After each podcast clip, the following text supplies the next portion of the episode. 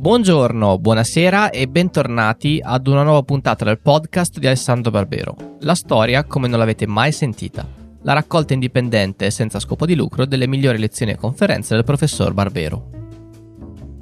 Il 25 aprile, una settimana fa, il collettivo Cacciara di Ascoli Piceno ha invitato il professor Barbero a fare una chiacchierata su chi erano i partigiani, cosa è stato il conflitto che ha spaccato il paese e cosa vuol dire oggi resistenza. Grazie ovviamente al collettivo che è stato gentilissimo nel concederci l'audio di questa intervista. A voi, ieri partigiani, oggi antifascisti. Alessandro Barbero al collettivo Cacciara. Buon ascolto!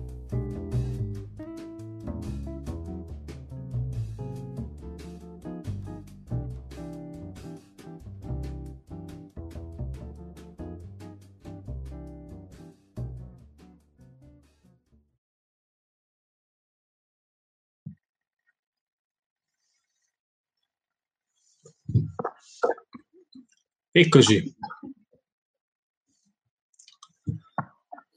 Ci siamo? Buonasera professore. Buonasera. Eccoci qua. Allora, credo che possiamo iniziare.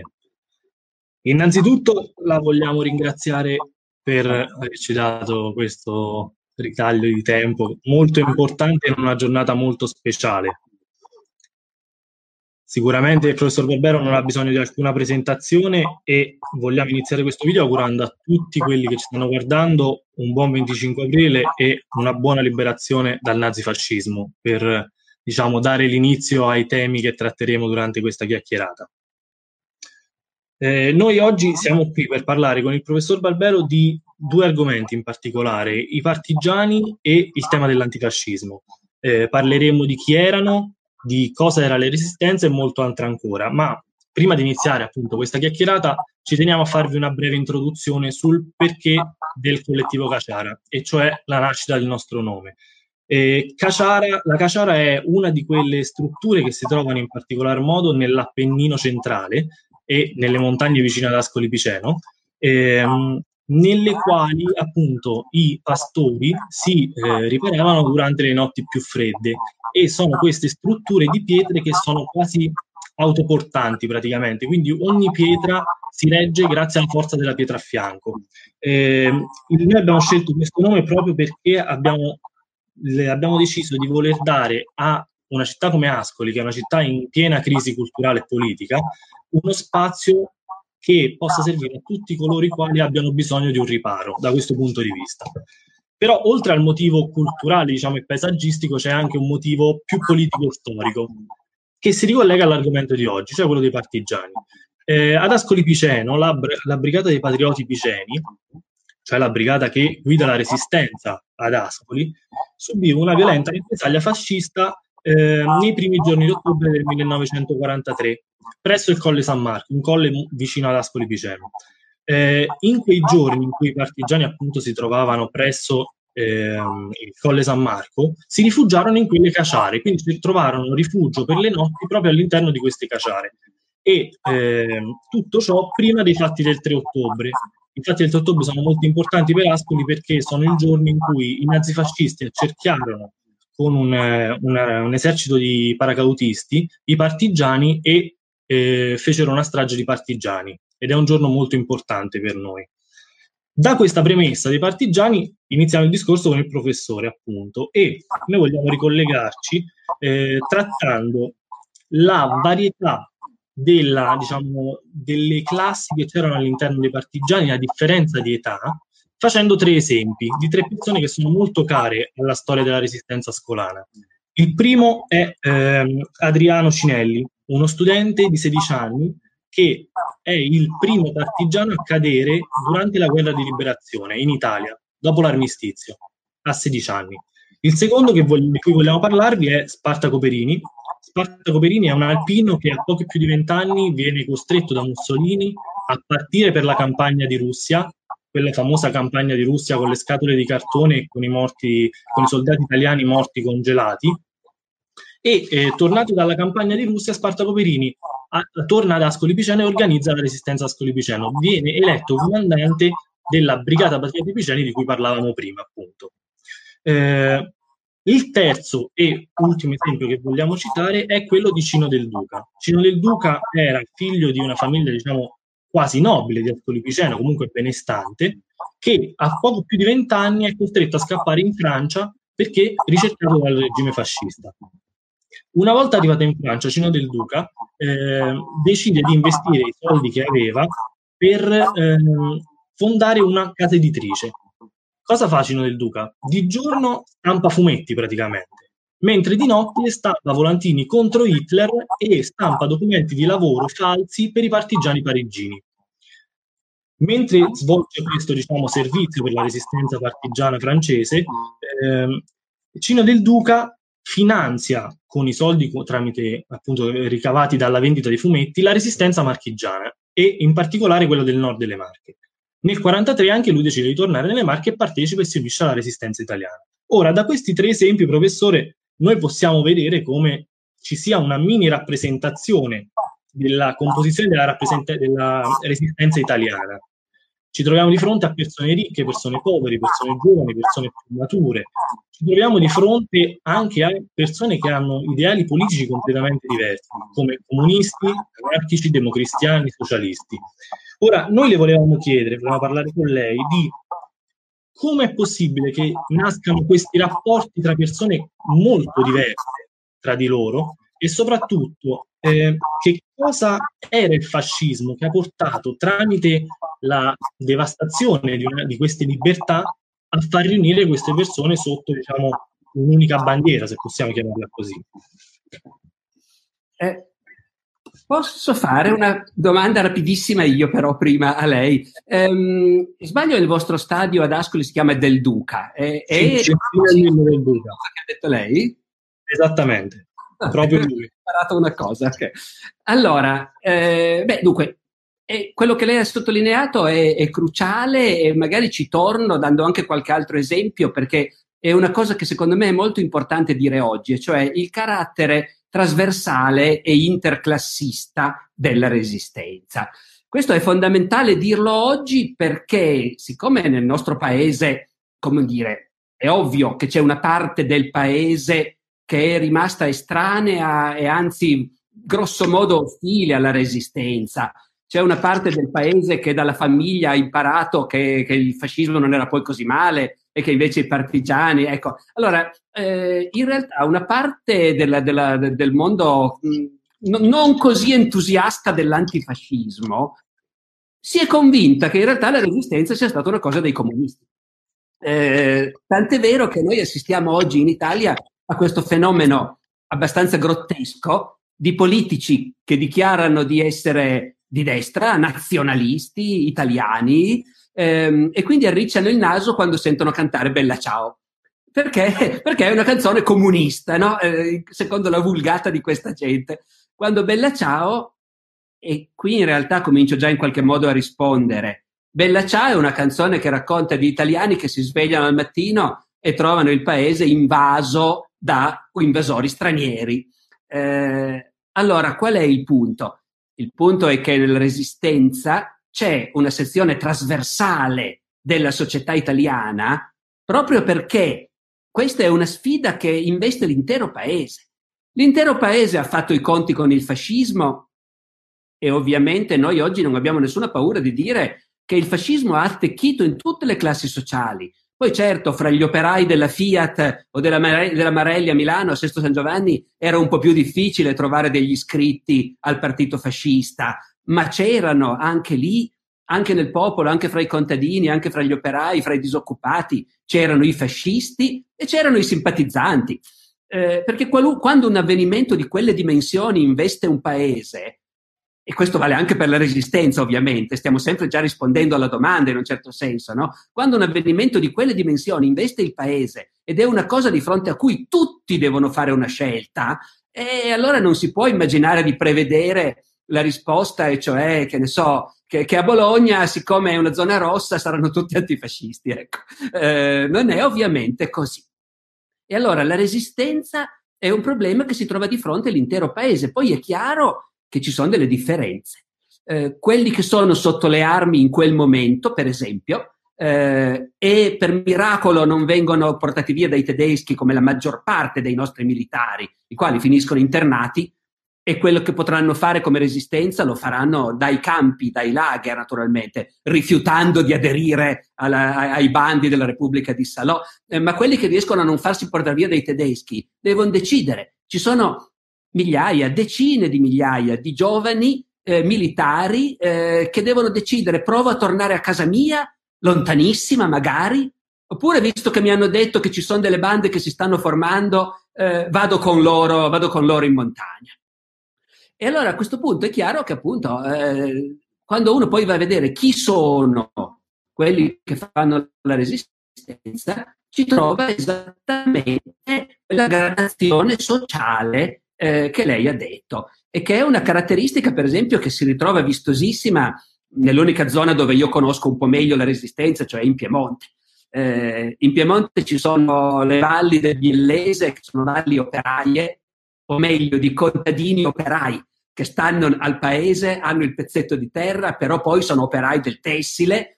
Quelle sono zone sindacalizzate da sempre, che il regime fascista ha sempre considerato con diffidenza, zone abitate da sovversivi, e lì, e lì alle, nelle bande ci vanno, ci vanno gli operai, naturalmente. E, e, infatti le bande di quelle zone sono poi soprattutto bande garibaldine, cioè egemonizzate in gran parte dal Partito Comunista.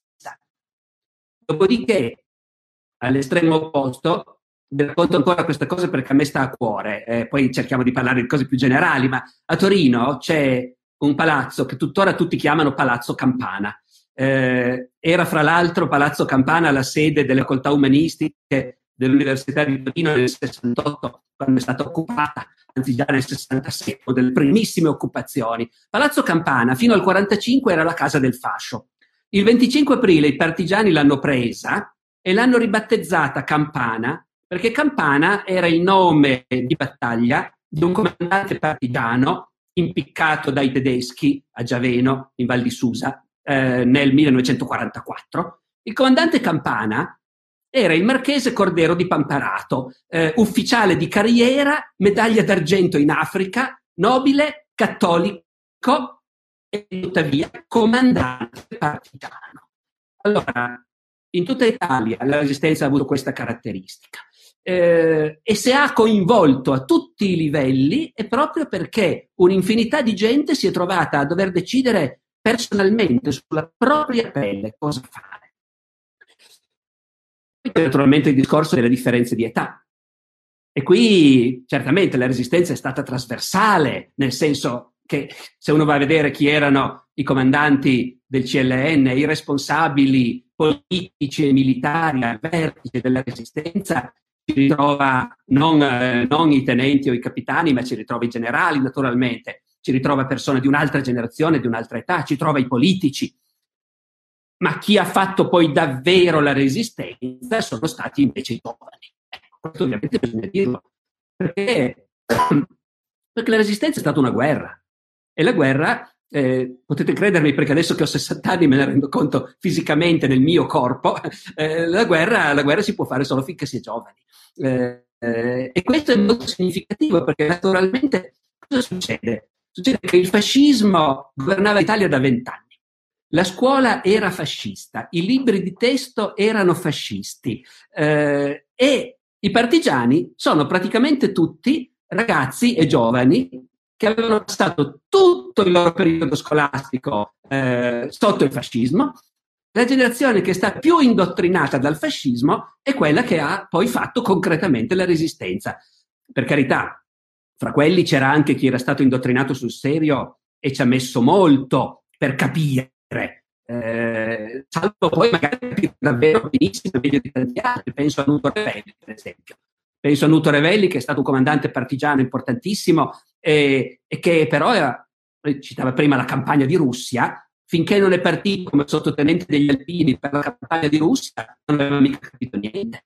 Eh, era, convinto, era convinto che l'Italia fascista avesse ragione, che, che, la guerra contro i rossi fosse giusta. Poi quello che vede in Russia gli fa capire. Però ecco, per finire questo primo intervento è, è molto confortante, devo dire, vedere che una dittatura può mettere in piedi un sistema di indottrinamento eh, totalitario, perché questa è una parola che Mussolini amava e sposava, un sistema totalitario per indottrinare l'intero popolo italiano e, e, quei giovani che hanno vissuto appunto questo indottrinamento poi in, in parte vanno a far parte della resistenza. Ecco. Bene, ecco, da qui noi volevamo ricollegarci ad un secondo argomento, cioè eh, quello, una cosa molto particolare, cioè noi eh, durante la guerra di liberazione, quindi dopo l'armistizio, ci troviamo in una situazione molto particolare in Italia. Troviamo come il paese innanzitutto sia spaccato a metà dal punto di vista geografico, c'è una zona sud occupata militarmente e una zona nord, una zona nord occupata militarmente e una zona sud invece che sta già insorgendo grazie all'arrivo degli alleati e del lavoro dei partigiani. Eh, Pavone la chiama la guerra nella guerra, perché all'interno di questa guerra c'è anche la guerra tra i fascisti e gli antifascisti, che si svolge dal nord al sud dell'Italia. In tutto questo c'è al di fuori dell'Italia una guerra mondiale in atto, perché comunque dopo l'armistizio italiano la guerra mondiale continua e con episodi molto importanti.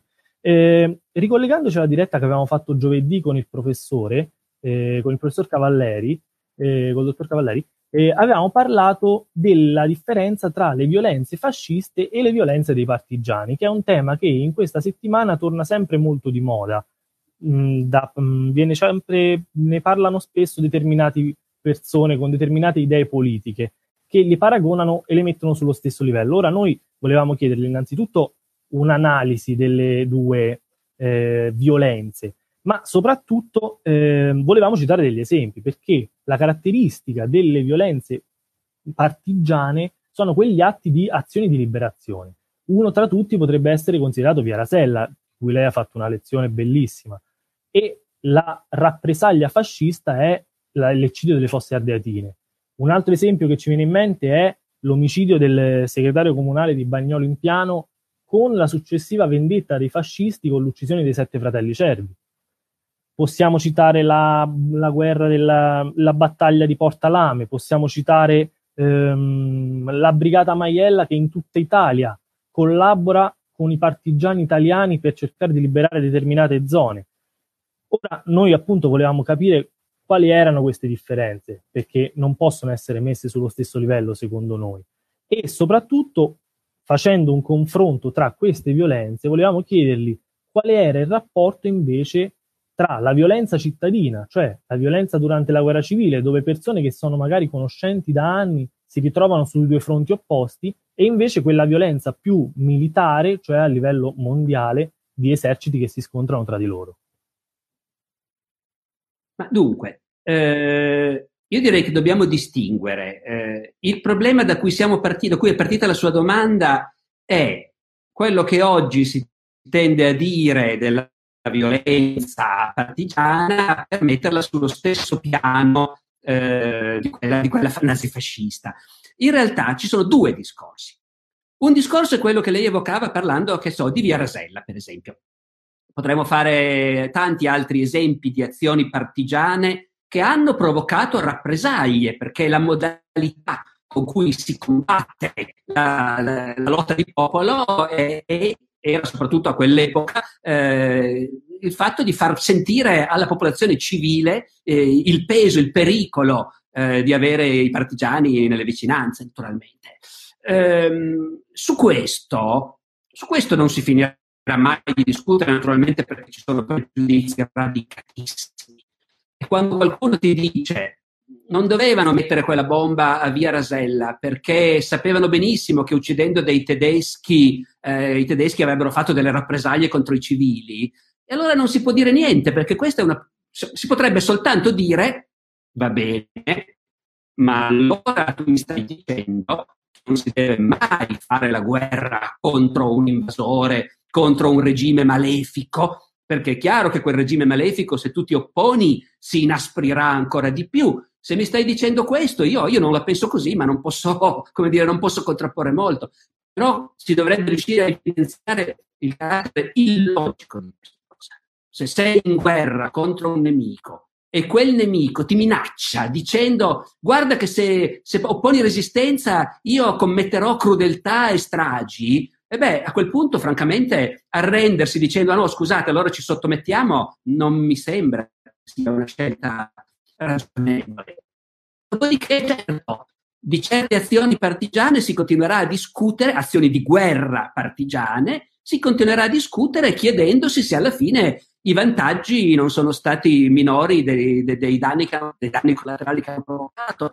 Eh, penso per esempio anche a quei casi in cui un'azione del tutto legittima di guerra dei partigiani, che si traduce però appunto nell'arresto e nell'esecuzione di, di persone pericolose, eh, per caso limite estremo è come dire, l'uccisione di Giovanni Gentile, il filosofo del regime.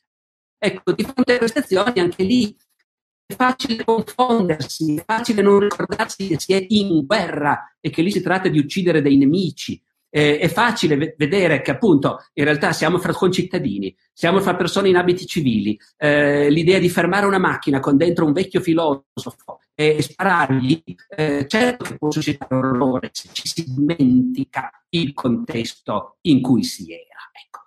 Quindi qui il punto è precisamente come, come si diceva, come diceva anche lei formulando la domanda, è precisamente di, di sapere che appunto è il contesto che spiega le cose. Ora, eh, a margine di tutto questo vedo che mi arriva un messaggio che dice che la mia connessione è leggermente disturbata. Eh, io purtroppo non posso farci granché perché non ho un auricolare che funzioni bene e quindi, ahimè, eh, forse quello che posso provare a fare è spegnere il mio microfono del computer. Vediamo un po'. Eh, voi a questo punto mi sentite lo stesso, giusto? Mi sentite? Faccia sì se mi sentite. Eh, faccia che... vistosamente sì con la testa? No. Non mi, non mi sentiva. Mi sentite? Mi sentivate? Ah, ok. Allora, io spengo il mio microfono, continuo così eh, e forse potrebbe essere che questo ci aiuti. Allora, il vero problema però nell'Italia di oggi non sono le polemiche sulle azioni di guerra dei partigiani, eh, sulle quali si può discutere in alcuni casi, però appunto sono discussioni che non dicono ecco. Il problema mi sembra che sia un altro. Il problema sono le cose alla Giampaolo Panza. Sono cioè quei casi che sono diventati troppo frequenti, in cui si vanno a prendere singoli casi non di azioni di guerra dei partigiani, ma di violenze, di violenze private, di crimini anche veri e propri. E si va a dire, ecco, guardate, anche i partigiani commettevano crimini eh, e quindi erano tutti uguali. Credo che capiate tutti di cosa sto parlando. Eh, la buonanima di Giampaolo Pans si è costruito una carriera in tarda età eh, su, come dire, appunto, il denunciatore dei crimini dei vincitori eh, contro eh, il sangue dei vinti, appunto. No? Ecco. E allora qua, di nuovo, è il contesto che è la cosa importante. È una guerra. In guerra succedono continuamente crimini, errori, schifezze di ogni genere. Un esercito in guerra commette sempre e continuamente crimini eh, perché sono i singoli che li commettono, perché un esercito in guerra vuol dire un'infinità di persone armate, in pericolo, eh, sotto stress e fra quelle persone ci sono anche delinquenti comuni naturalmente, e c'è ogni sorta di cose. Eh, la, guerra porta, la guerra è spaventosa anche proprio per questo, porta sempre con sé eh, queste cose. Eh, non è che uno può credere che chi sta dalla parte giusta è immune.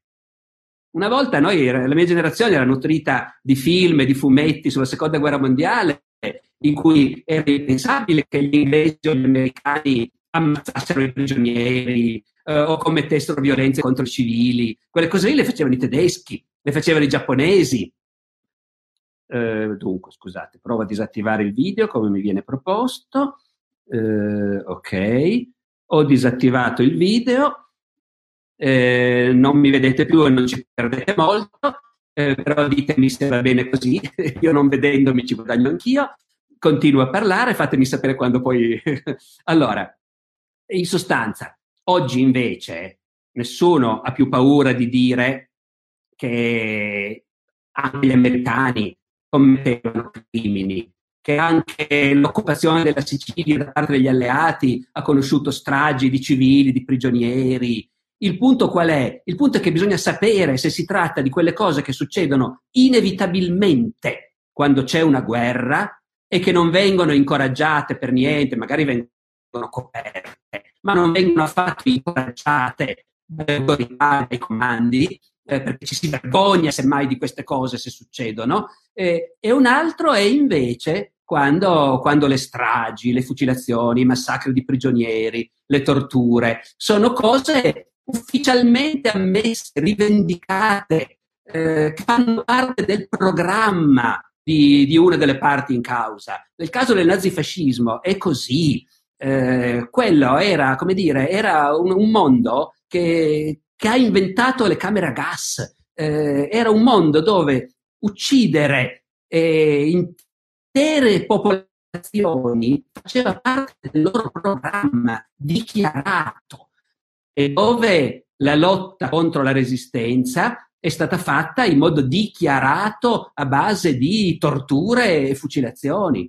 Poi per carità, eh, scusate, vedo che non cambia nulla, mi dispiace molto che la cosa sia, sia disturbata, eh, eh, abbiate pazienza, ho rimesso la camera. Eh, lo storico poi sa che quando si va a vedere le cose da vicino si trovano sempre delle, come dire, delle sfumature. Noi sappiamo che la Repubblica di Salò aveva bande armate più o meno illegali che sequestravano, torturavano, uccidevano, credendo così di lottare appunto contro la resistenza. Eh, alcune di queste bande sono addirittura state messe fuori legge dalla stessa Repubblica di Salò, perché anche i funzionari della Repubblica di Salò non erano tutti criminali fascisti, c'era anche gente che credeva che lo Stato giusto fosse quello, che si dovesse stare da quella parte, anche solo per la continuità dell'amministrazione. Per cui noi vediamo il paradosso di alti burocrati della Repubblica di Salò che, che rimangono male quando scoprono che la, la loro parte tortura e, e chiedono di ridurre queste cose. Mm, dopodiché non hanno un grande successo perché l'ideologia nazifascista prevede che si possa e si debba picchiare, torturare, incarcerare, mettere a morte chi non è d'accordo e chi non ubbidisce. E dall'altra parte invece c'è un mondo, il mondo delle democrazie, eh, dove, dove certo si sa che brutte cose possono succedere, come dicono gli americani, eh, e però tutte queste cose non fanno parte del programma. E dunque per farla corta, scusate io tendo a dilungarmi un po' troppo, ma eh, è chiaro che ci sono stati molti casi di partigiani che hanno commesso crimini, a volte anche di partigiani contro altri partigiani, Malca Forzus, eh, certo, è ovvio che succedono queste cose, così come è ovvio che gli americani probabilmente, come dire, potevano pensarci un po' di più prima di ridurre in cenere tante città tedesche e centinaia, bruciare vivi centinaia di migliaia di civili nelle città tedesche e giapponesi. E, e, tuttavia nessuno per questo si permetterebbe di dire che erano tutti uguali e che se avesse vinto Hitler eh, era la stessa cosa. Ecco. E, e, questi stessi criteri noi li dobbiamo applicare quando parliamo della nostra resistenza e dei crimini che la resistenza può aver commesso. Ecco. Perfetto, comunque ci dicono che il problema è che la connessione è fascista, quindi noi eh, resistiamo alla connessione e andiamo avanti durante il video. E detto ciò, eh, collegandoci a questo discorso, professore, noi arriviamo alla giornata di oggi, cioè la giornata del 25 aprile. Con la giornata del 25 aprile si ha la liberazione di Milano, lo sciopero generale, per poi giungere successivamente all'Assemblea Costituente e una nuova Costituzione questo è comunque uno dei momenti in cui nasce e si afferma, grazie all'unità dei partigiani, quella di cui parlavamo all'inizio, eh, una nuova identità nazionale, che non, non ha più niente a, vedere, a, che vedere con, con quella precedente. Eh, noi siamo molto curiosi di farle una domanda e perché ci chiediamo appunto come mai, lei l'ha citato, uno tra i tanti revisionisti storici è stato Panza, ma eh, come mai a 75 anni eh, dalla liberazione e eh, a 75 anni da un evento così importante per la nostra storia, ci troviamo ancora oggi, eh, nei, pressi, nei, giorni vicini al, al, 25 aprile, ex ministri fascisti, eh, nipoti dagli illustri cognomi, eh, dirigenti locali, anche scendendo nel locale, persone locali che continuano a rinnegare eh, infangare l'onore e il nome della resistenza e soprattutto un esempio che viene diciamo ripetuto ogni anno è quello del, eh, della storiella che i partigiani non hanno fatto nulla per la resistenza ma sono stati solo gli alleati a liberare l'Italia. Questa è una delle cose che noi vorremmo capire, magari lei ha una risposta. Eh, la storiella secondo cui la resistenza non ha avuto nessuna importanza militare eh, è una cosa che io sentivo raccontare già quando ero ragazzino io negli anni 70. Eh, è uno degli argomenti da sempre usati dai tanti italiani che non sono amici della resistenza, che non hanno nessuna simpatia per i partigiani, però si vergognerebbero di parlarne proprio male, in modo spudorato, e allora si attaccano a queste meschinità, al fatto che appunto militarmente non è servita a niente. Io devo dire che se anche fosse vero, importerebbe ben poco, perché l'importanza della resistenza è un'importanza, come dire, spirituale, simbolica eh, è, è, il senso del riscatto di un paese che esce da un'ubriacatura, quella fascista, durante la quale gli italiani hanno commesso crimini di tutti i generi contro se stessi e contro altri popoli e il fatto che una parte del paese, una parte del paese a un certo punto si ribelli contro tutto questo è di per sé fondamentale, sarebbe fondamentale anche se fosse vero che la resistenza non ha avuto nessuna importanza militare. Il problema è però che non è affatto vero vero che la resistenza non ha avuto un peso militare, ce l'ha avuto. È chiaro che la resistenza italiana non ha liberato da sola il paese, come invece è successo in pochi altri casi, direi che il più eclatante è il caso della Jugoslavia, dove un vero esercito partigiano ha progressivamente sconfitto i nazisti. Ma la resistenza di tutti gli altri paesi non ha in nessun modo avuto la forza di liberare da sola il paese. Però la resistenza italiana ha significato una spina nel fianco per gli occupanti tedeschi continua, per gli occupanti tedeschi e per la Repubblica di Salò. Queste cose si possono, posso dire con la massima tranquillità perché si leggono nei rapporti dei gerarchi repubblichini e nelle memorie dei generali tedeschi. Quindi non si tratta di dirlo, come dire, da un punto di vista di parte. Sono i burocrati della Repubblica di Salò, sono i federali della Repubblica di Salò che continuamente mandano rapporti allarmati a Mussolini su intere province dove praticamente i partigiani controllano la zona e rendono la vita impossibile ai presidi nazifascisti. E sono le memorie dei generali tedeschi o le loro testimonianze ai loro processi a dire che per loro il fatto che ci fossero i partigiani nelle retrovie è stato continuamente un problema. Perfino a Roma, che pure è stata liberata ai primi di giugno del 44, ebbene in quei, in quei nove mesi comunque durante i quali i tedeschi l'hanno occupata, il feldmaresciallo Kesselring dirà poi al suo processo proprio, Roma è stata la capitale fra tutti i paesi che abbiamo occupato, Roma è stata la capitale che ci ha dato più problemi, dove i nostri soldati i nostri ufficiali venivano ammazzati per la strada e dove era impossibile per noi mandare le truppe in licenza dal fronte a riprendersi, a riposarsi e questo per noi è stato un problema. Quanto alle regioni dove la resistenza è durata più a lungo ed è stata più massiccia, cioè in sostanza gran parte del nord, del centro-nord, eh, beh lì basta andare a vedere. I tedeschi, per, per, combattere la resistenza, per garantirsi il controllo del territorio, hanno dovuto impegnare parecchie divisioni. Poi, per carità, certo, alcune erano divisioni di seconda categoria della Repubblica di Salò, alcune erano divisioni composte in gran parte di elementi che venivano dall'Europa orientale, eh, ma non importa, si trattava comunque di unità combattenti che al fronte sarebbero state preziose e, e che invece dovevano essere distolte per combattere i partigiani. Quindi, per quanto riguarda questo primo tema, dal punto di vista militare, la resistenza ha avuto un suo peso e non a caso gli alleati gli americani e gli inglesi, che pure erano preoccupatissimi che ci potesse essere una resistenza comunista che magari un giorno avrebbe minacciato di prendere il potere, non volevano a nessun costo, e però hanno dovuto comunque sostenere la resistenza, finanziarla, mandare armi, perché era un contributo significativo al loro, al loro sforzo bellico. Ovviamente, ripeto, significativo, non decisivo, ma in guerra non si butta via niente e anche un piccolo margine può cambiare le cose.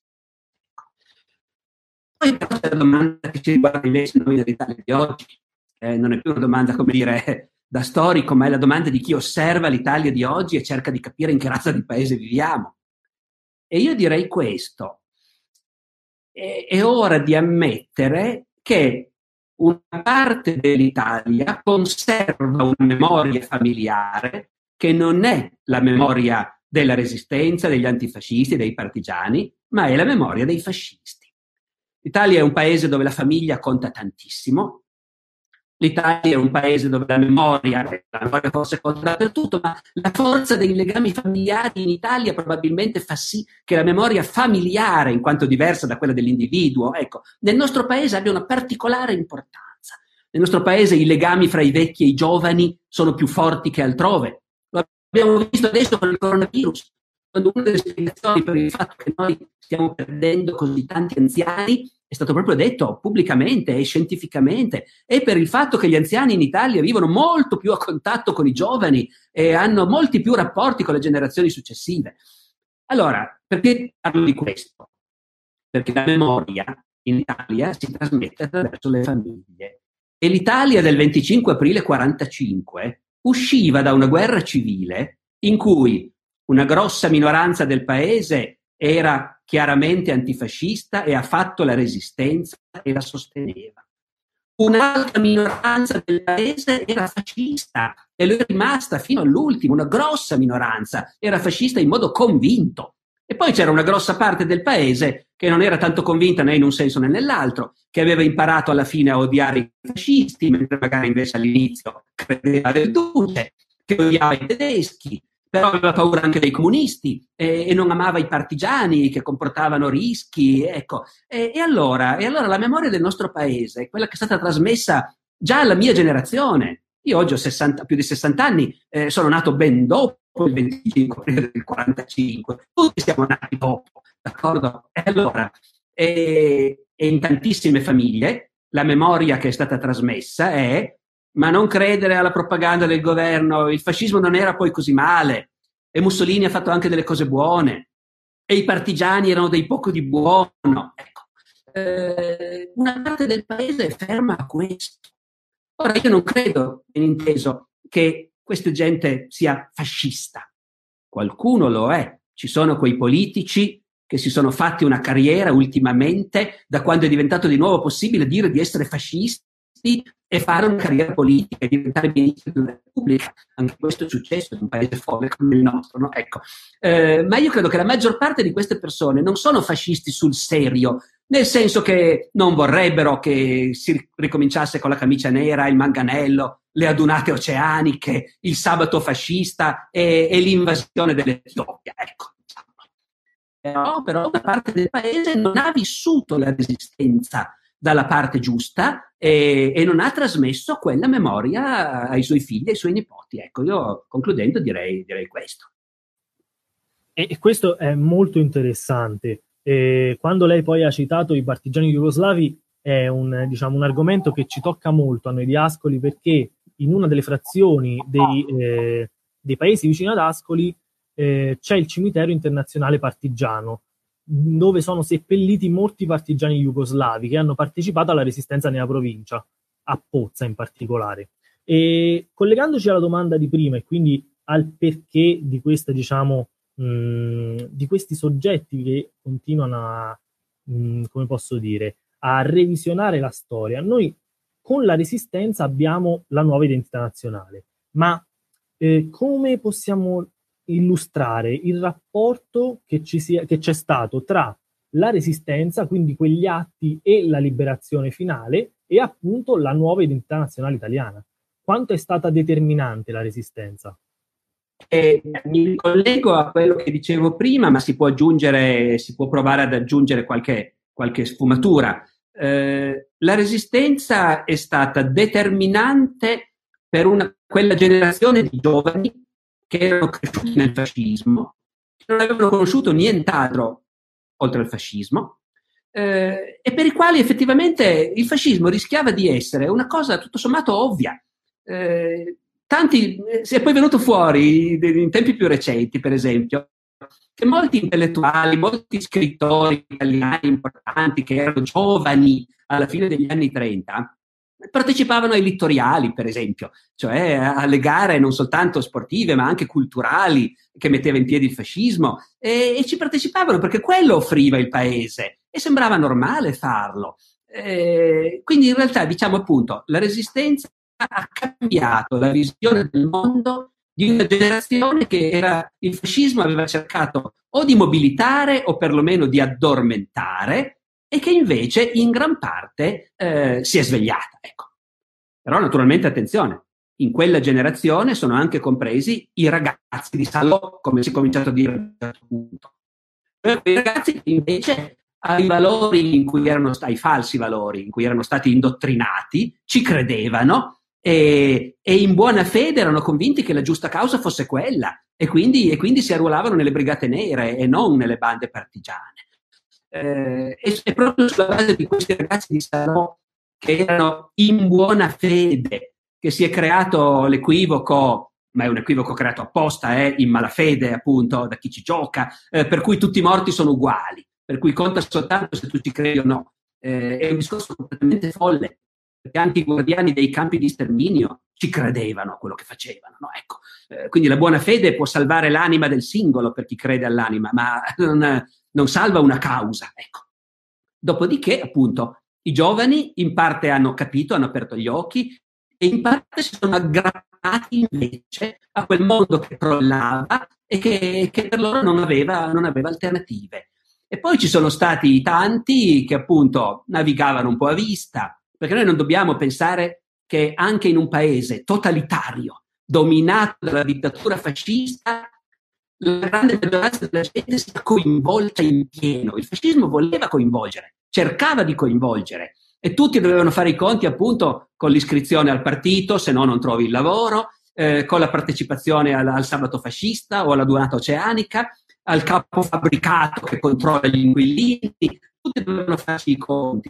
Ma a parte questo, un sacco di gente viveva la sua vita naturalmente, eh, preoccupandosi di un'Italia che era l'Italia fascista, ma era anche l'Italia di sempre, naturalmente, eh, preoccupandosi delle proprie questioni, della famiglia, degli amori, dei figli, del lavoro, della salute. Eh, tutta questa gente cosa faceva quando gli si chiedeva cosa pensi del regime, cioè, cosa avrebbe fatto se uno avesse potuto chiedergli cosa pensi di Mussolini e del regime. E molta di questa gente avrebbe detto cose diverse a seconda dei momenti. Ci sono stati momenti in cui sembrava che Mussolini fosse un grande uomo, eh, negli altri paesi era popolarissimo, eh, Churchill lo considerava un grande amico eh, e l'Italia mieteva successi sportivi. Abbiamo vinto due Coppe del Mondo di calcio eh, negli anni 30 e in quei momenti un sacco di gente probabilmente avrebbe detto sì, Mussolini non mi dispiace. E poi quando c'è la guerra molti, molti si dicono boh, eh, e quando cominciano i bombardamenti alleati sulle nostre città, moltissimi cominciano a dire no, no, non mi piace. Eh, quindi appunto questa gente è quella che andava alle rinomate oceaniche e che poi, eh, come dire, è stata felicissima quando nel luglio del 43 il re ha fatto arrestare Mussolini perché non ne potevano più della guerra, più che altro.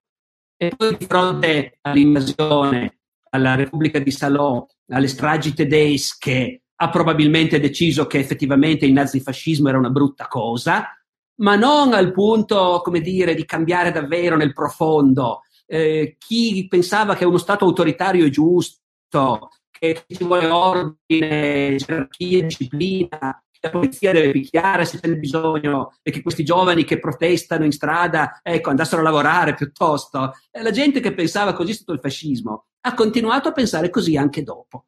E quindi ecco che in Italia c'è stata da un lato una nuova Italia che è venuta fuori e che ha aperto gli occhi, ma dall'altro un'Italia invece profonda, di pancia, che non è cambiata così tanto. È cambiata, e questa è una buona cosa, nel senso che credo che nessuno di, di quelli che oggi, come dire, non sono coinvolti dal 25 aprile, però vorrebbe davvero le camere a gas e le SS. Ecco, da questo io credo che l'Italia sia stata vaccinata.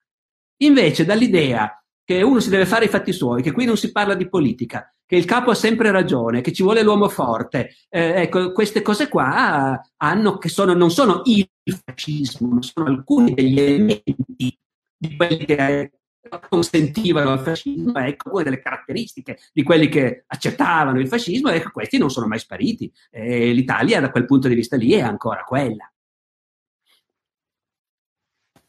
Perfetto, professore.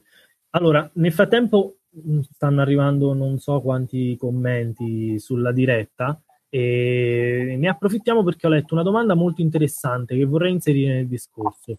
Eh, un ragazzo di, adesso non mi sono perso il nome purtroppo, ci, ci ha chiesto perché non c'è stata una Norimberga italiana e quali sono stati i rapporti con la successiva amnistia Togliatti. Cioè noi abbiamo vissuto una situazione molto diversa a quella tedesca. Allora, eh, il punto è questo, l'Italia è uscita dalla seconda guerra mondiale da paese sconfitto e occupato ma in modo un po' diverso rispetto alla Germania e al Giappone. E non ha avuto una Norimberga proprio perché era riuscita l'Italia in qualche modo a dire, ottenere una posizione preferenziale fra i paesi sconfitti. E devo anche dire che non aver avuto una Norimberga in quel momento deve essere sembrato un successo, deve essere sembrato una grande cosa. Eh, perché non l'abbiamo avuto una Norimberga? Ma proprio perché c'è stata la resistenza, e perché la resistenza era un movimento perfettamente legale, eh, riconosciuto dal governo italiano. Ed esisteva un governo italiano, esisteva la monarchia al sud eh, con il suo legittimo governo eh, e anche se di fatto il paese era occupato dagli americani e dagli inglesi eh, e questo governo aveva poco potere, però esisteva è sempre rimasta una parvenza di amministrazione italiana sotto controllo alleato sul territorio italiano che via via veniva liberato e il governo del sud eh, non è riuscito a farsi riconoscere come alleato a pieno titolo dalle Nazioni Unite che stavano combattendo contro la Germania, però è riuscito a farsi riconoscere comunque un qualche merito. Siamo stati definiti co-belligeranti, cioè non siete nostri alleati, perché fino a ieri eravate i nostri nemici, e non ci fidiamo del tutto di voi, però riconosciamo il vostro sforzo di collaborare anche voi alla causa delle Nazioni Unite. Ripeto Nazioni Unite perché la definizione ufficiale era quella, poi si c'è gli alleati, lo dicevano anche loro, ma erano già le Nazioni Unite, cioè il mondo contro la Germania e il Giappone. Noi abbiamo dato una mano e abbiamo sempre potuto mantenere una parvenza di amministrazione italiana sul territorio. E questo vuole anche dire che gli alleati hanno lasciato a noi il compito di fare i conti con il fascismo e con i suoi crimini. Noi non abbiamo avuto una Norimberga, cioè non abbiamo avuto un processo in cui i conquistatori stranieri, i vincitori stranieri hanno processato e impiccato i criminali italiani, come invece è stato fatto con il processo di Norimberga e con il processo di Tokyo.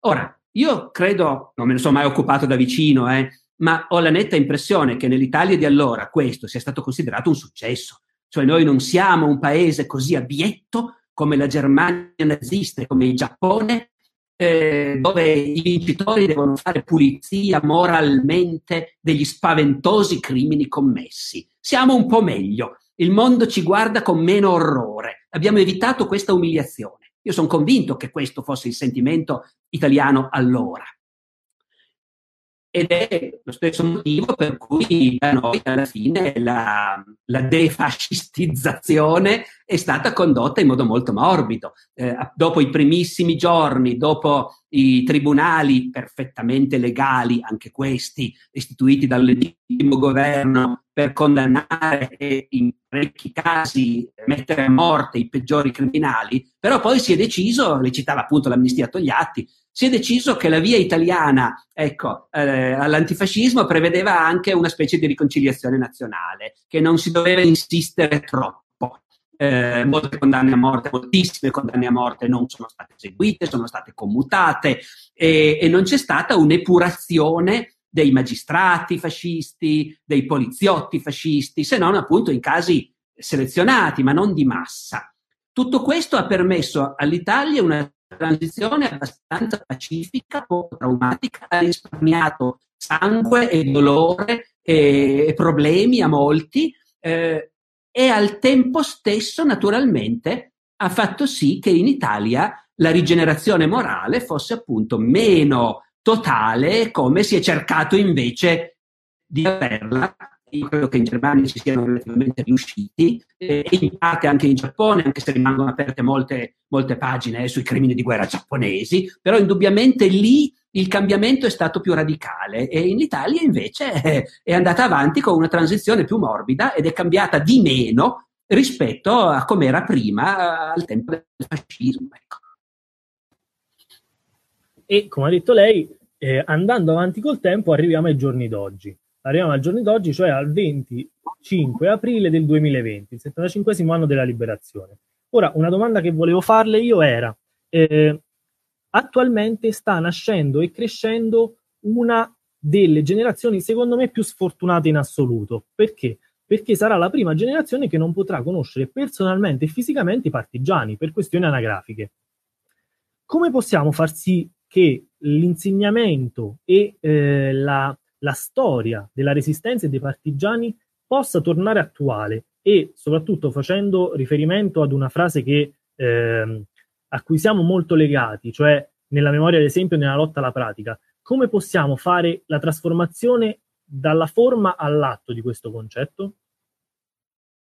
La trasformazione dalla forma all'atto è un linguaggio... Scusate. Eh... Che cavolo, scusate, mi ho pasticciato col microfono e quindi ometto la premessa. Eh, come possiamo fare? È una cosa molto difficile. Perché sapete, mh, come dire, se uno fa lo storico deve guardare mh, i fatti negli occhi. E, e, i fatti sono che le pagine più drammatiche della storia, che hanno emozionato e coinvolto più profondamente la gente, poi col tempo si impolverano. E questo succede, succede inevitabilmente. Eh, basta fare l'esempio del risorgimento. Se prescindiamo per un momento dalle polemiche strumentali che si fanno sull'unità d'Italia, sui Savoia, sui Borboni, sui briganti, che negli ultimi decenni hanno riportato una certa passione in queste cose, però nell'insieme il risorgimento per noi è una pagina che conosciamo perché si studia a scuola eh, e perché ci sono i monumenti nelle piazze, ma anche chi conosce davvero la storia del risorgimento eh, è difficile che si possa appassionare fino in fondo a quelle lotte, a quegli ideali. È difficile che noi dopo così tanto tempo possiamo vedere il mondo come lo vedevano loro e capire come mai per loro era così importante parlare di Italia libera dallo straniero, parlare di Italia unita, eh, fino appunto a farsi ammazzare per questo. Il risorgimento è qualcosa di cui noi parliamo e che onoriamo, ma senza la passione profonda che invece c'era allora. E sto dicendo questo perché io so, non è che temo, so che succederà anche questo alla resistenza. Verrà un giorno in cui la resistenza sarà qualcosa che si studia nei libri di storia, saremo già fortunati se si studierà, e susciterà la stessa passione che può suscitare oggi il conte di Cavour o magari Garibaldi ne suscita un po' di più, ma insomma io non so se, se non condividete questa mia visione delle cose, ditemelo eh, perché sarebbe molto interessante parlarne. Però appunto io ho l'impressione che il risorgimento non ci scaldi più così tanto e, e so che verrà un giorno in cui anche il 25 aprile non ci scalderà più così tanto. Questo bisogna accettarlo e bisogna cercare di capire cos'è invece che va salvato di questo, a tutti i costi. Eh, bisogna stare attenti perché quando si vuole salvare a tutti i costi una memoria, eh, si vuole salvare a tutti i costi il ricordo di fatti, avvenimenti, personaggi, è forte il rischio che si finisca per imporli, appunto, celebrazioni obbligate. Eh, libri di testo che obbligatoriamente parlano di queste cose e il rischio è che questo sia controproducente. Quindi in realtà è un problema su cui bisogna molto riflettere. Io non ho la risposta in tasca, ma bisogna che ci riflettiamo insieme e che ci rifletta specialmente appunto la generazione vostra eh, che di queste cose ormai ha conoscenza soltanto indiretta. Voi con cui sto parlando adesso riuscite a sentire, come dire, la drammaticità e il pathos che ci sono dietro a questi nomi, resistenza, partigiani, fascisti, stragi, brigate nere, ma già adesso tantissimi vostri coetanei, ma anche tantissimi miei coetanei non lo sentono questo. Allora cos'è che bisogna fare? Secondo me bisogna giocare sul ricordo della resistenza all'interno del ricordo della seconda guerra mondiale. La seconda guerra mondiale è qualcosa che continua a appassionare enormemente, eh, non tanto per il conflitto di valori, il conflitto ideologico, ma proprio in sé come avvenimento, come avvenimento colossale che ha attraversato tutto il mondo. Eh, continuano a esserci film che parlano della seconda guerra mondiale eh, e, e, continueranno per un bel po', secondo me. Allora è importante ricordare che non è stata soltanto una grandiosa avventura eh, di guerra, la seconda guerra mondiale, ma è stato il momento in cui il mondo ha corso un rischio e quel rischio lo possiamo capire ancora oggi. Il rischio è che si dicesse, con tutti i problemi che ha la democrazia, in fondo la democrazia potremmo anche farne a meno. Fa schifo la democrazia. È molto meglio che ci sia uno che ha un contatto diretto col popolo e che, e che ha sempre ragione e che comanda lui. Negli anni 30 queste cose non soltanto erano la dottrina ufficiale in Italia o in Germania, ma appassionavano molta gente anche negli altri paesi democratici. C'erano anche in Francia, c'erano in Inghilterra, c'erano negli Stati Uniti, quelli che pensavano sì, è giusto, è molto me- il futuro è quello, l'uomo forte che comanda è il popolo che obbedisce. È in questo contesto che si colloca la resistenza, perché la seconda guerra mondiale, oltre che una grandiosa avventura di, da film di guerra, è stato il momento in cui si è capito che quel sistema, l'uomo forte e il popolo che obbedisce, portava alla catastrofe, portava all'orrore, alla distruzione totale e che la democrazia con tutti i suoi difetti era invece l'unico sistema che ti mette un minimo al riparo. Eh, questo, è per questo che i partigiani non importa se hanno commesso anche dei crimini, avevano ragione comunque, stavano dalla parte giusta comunque e non erano uguali agli altri. Ecco in questo contesto, lavorando su questo, forse, quindi non sul gridare al fascismo eh, in senso astratto, cosa che molti non capiscono, ma già 30 anni fa molti non capivano. Bisogna dire concretamente quella che non è molto che la democrazia ci offre oggi, perché oggi le nostre democrazie ci danno meno garanzie rispetto al passato, questo va detto, ma comunque quello che le, garanzie, le, le, le democrazie ci offrono è prezioso, inestimabile e, e, e, il 25 aprile del 45 è il giorno in cui ufficialmente si è capito che noi in Italia saremmo stati appunto una democrazia e non una dittatura. E, e questo vale la pena di continuare a ricordarlo adesso e per sempre, credo. Ecco. E siamo molto d'accordo su questo. Allora, eh, siamo quasi in fase di chiusura, il tempo delle ultime domande. Una molto veloce che le facciamo al volo è eh, quale era il ruolo delle figure femminili nella resistenza. Cioè è un ruolo che secondo me non deve essere sminuito perché noi ci troviamo di fronte a molte partigiane, non solo le staffette, ma proprio partigiane che combattono come per esempio Irma Bandiera, uno degli esempi della resistenza italiana. Qual era il loro ruolo appunto all'interno della resistenza? Perché diciamo non, non vengono spesso diciamo, messe in secondo piano rispetto ai partigiani uomini? Io vorrei dire una cosa non facile e spero di non essere frainteso. È chiaro che quelle donne che hanno avuto l'opportunità di fare da staffette, eh, comunque in qualunque modo di dare appoggio alla resistenza e che non solo hanno avuto la possibilità, non tutte ce l'avevano, ma quelle che hanno avuto la possibilità e l'hanno scelta, hanno corso gli stessi spaventosi rischi dei partigiani, eh, forse addirittura di più, perché nelle mani di carnefici una donna rischia addirittura ancora di più di quello che può essere un uomo. Quindi quelle donne hanno dato prova di un eroismo assolutamente pari, se non superiore a quello dei partigiani in banda, perché probabilmente ci vuole più eroismo per attraversare disarmata in bicicletta un posto di controllo che non per combattere diciamo, con il mitra in pugno. Questa è una premessa indispensabile e quindi deve essere chiaro che le donne che hanno potuto partecipare alla resistenza hanno dimostrato che le donne sono in grado di fare qualunque cosa con lo stesso coraggio e lo stesso spirito di sacrificio degli uomini, se non di più. Scusate, non volevo suonare pesante, moralistico, questa cosa, ma la premessa era indispensabile per quello che dirò poi. E cioè, che poi di fatto però la resistenza l'hanno fatta gli uomini, perché è una guerra e le guerre le hanno sempre fatte gli uomini.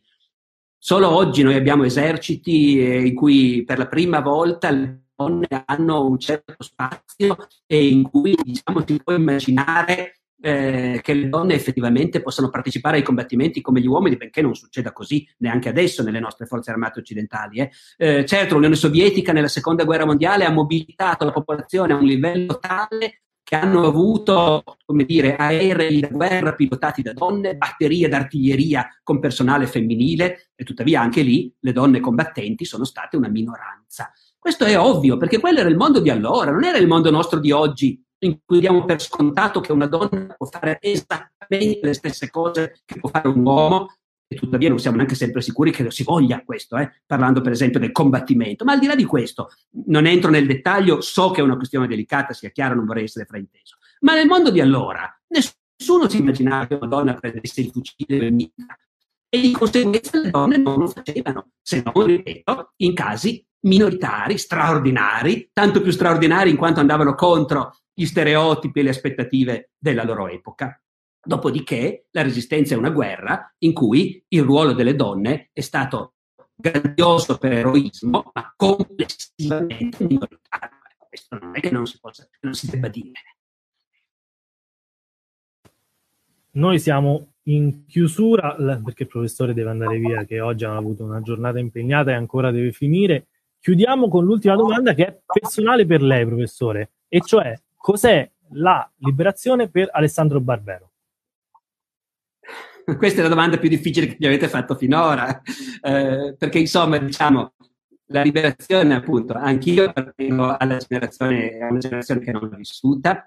E visto che mi fate una domanda intima, andiamo più sull'intimo. Io appartengo a famiglie, sia da parte di padre sia da parte di madre, che non erano particolarmente coinvolte nella resistenza, anzi, eh, ho avuto nonni che stavano piuttosto dall'altra parte, e quindi io nella mia educazione da ragazzo ho avuto chiaramente i frutti, diciamo, eh, di quella parte di paese che aveva aperto gli occhi, capito che il nazifascismo faceva schifo e per fortuna le cose erano andate come sono andate, ecco. però al tempo stesso anche senza nessuna particolare simpatia per i partigiani, per il movimento partigiano, per la resistenza e per il 25 aprile.